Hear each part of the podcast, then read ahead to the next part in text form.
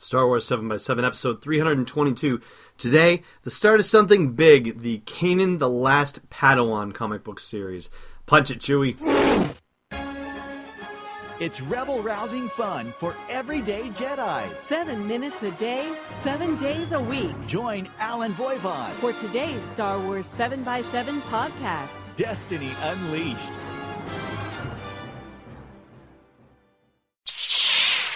Hey, Rebel Rouser.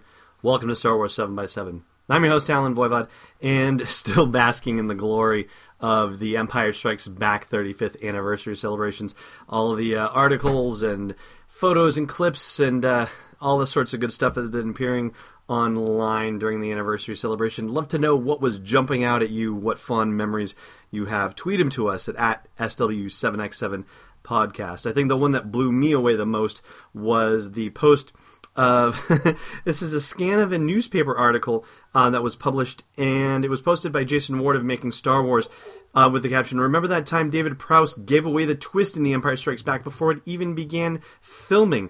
And holy cow, I'm so glad I somehow absolutely missed seeing that article because I was consuming this stuff as uh, as much as I could back in the day, or at least my mom certainly was for me, since I you know was only eight or nine years old before Empire came out and uh, couldn't necessarily have read every single newspaper. But man, what an incredibly crazy thing to know that that had been given away before filming ever started. That's nuts.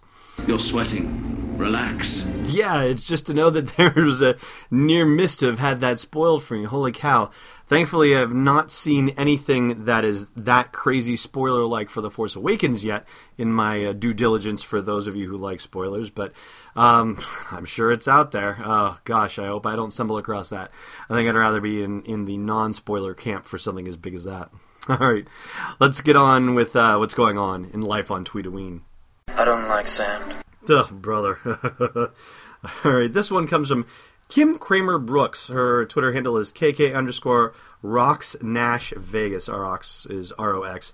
And she posted a photo of the Blu ray of the original Star Wars trilogy with the uh, tweet I'm about to watch Star Wars for the very first time. Yes, I'm serious. Here we go with the hashtag Star Wars Marathon. And I saw that and thought of uh, Chris Taylor with his uh, How Star Wars Conquered the Universe book and how difficult it was to find people who had not actually seen Star Wars. And of course, even talking about Empire now is really strange in the face of seeing a few different people who tweeted that out with the hashtag Star Wars Marathon. There are still people who don't even know the Empire twist, which is still kind of crazy. But uh, we have that tweet at the blog post for the show's episode at sw7x7.com.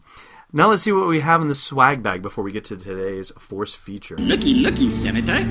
All right, so this one is inspired by an old friend of mine, Kevin Lau, who posted a photo on his Facebook page of him with a completed Lego Death Star that said it took him a week and a half to put together, but it was worth every moment. And this is the Build Your Own Galaxy, the big unofficial Lego Builders book. We have it at the blog post for the show's episode at sw7x7.com. Man, the Death Star, that's that's huge. The biggest thing I've done is a Millennium Falcon, and uh, pleased as punch to have that sitting on the desk in the studio next to me. But man, Lego Death Star, that is intense. So congratulations, Kevin. Great job. All right, and with that, we are going to get into our Force feature. Uh, before we were uh, interrupted by the stellar anniversary of The Empire Strikes Back, we'd been talking about some of the action in the new expanded universe of comics in Star Wars, and about to touch on uh, Kanan number one, Kanan the Last Padawan, before we displaced it with the Empire celebration. But the interesting thing I think about the Kanan Padawan thing is that you know they've been referring to him as the cowboy Jedi, or at least that's been the uh, the shtick that we've been uh, supposed to work with in terms of thinking about the Kanan Jarrus character in a thumbnail kind of way. And the Kanan that we see here in in uh, Kanan the Last Padawan number one. It starts off actually right before Order 66 is issued, so we've got basically Revenge of the Sith time frame. And he has the kind of attitude that you could say is like a young Anakin Skywalker because he is young in this, and uh, kudos to the team for being brave enough to put a young Jedi in this. Uh, but also, I would say it almost feels more like Obi Wan Kenobi ish because I'll tell you, man, in all the prequels, when Obi Wan Kenobi is getting into a fight, like he's really getting into it. I mean, there is a, uh, I'll say a, a passivity that is not exactly the word I'm looking for, but it's kind of there. Say with Qui Gon Jinn, for example, when he was fighting his duel with Darth Maul, even though he was definitely fighting seriously and not fighting like he was going to lose, he was fighting in a way that suggested to me that he would rather not fight. But Obi Wan, every time I saw him get into a lightsaber duel, it seemed like he wanted that duel. And that's the same kind of thing that we're seeing here with Kanan. And I think that's going to be one of the more fascinating things about his character development that we see. And that we've seen already in Rebels and also the uh, Book of New Dawn, too.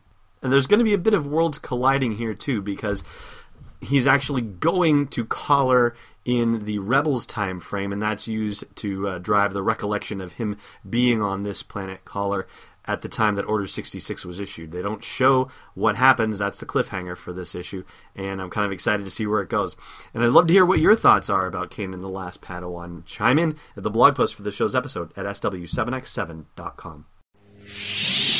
Hey, Rebel Rousers, did you know the average American eats 600 calories of snack food a day? We'd love to snack, whether it's just for a treat, or we're too busy to cook, or we're just plain hungry right now. The nice people at NatureBox have a plan to make us all smarter snackers with tasty, nutritionist approved snack boxes sent right to your home or office. Go to sw7x7.com slash naturebox to sample their snack selections and use code SPECIAL25 to take $5 off your first order. How about some trivia?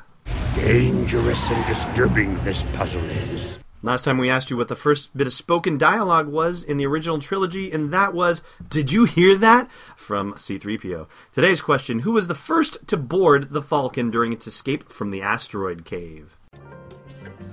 Thanks so much for joining me on this episode of Star Wars 7x7. You like nice men, leave me a great rating or review on your favorite podcasting app. It makes a huge difference in the life of a brand new podcast and helps me get in front of more awesome people like you.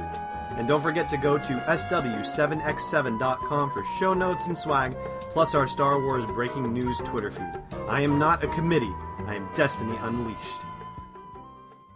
This podcast is not endorsed or sponsored yet by Lucasfilm Limited, Disney, or 20th Century Fox and is intended for entertainment and information purposes only. Star Wars, the Star Wars logo, and all names and pictures of Star Wars characters, vehicles, and any other Star Wars related items are registered trademarks and or copyrights of Lucasfilm Limited or their respective trademark and copyright holders. May the force be with them. All original content is copyright 2014 by Star Wars 7 by 7 We hope you love it!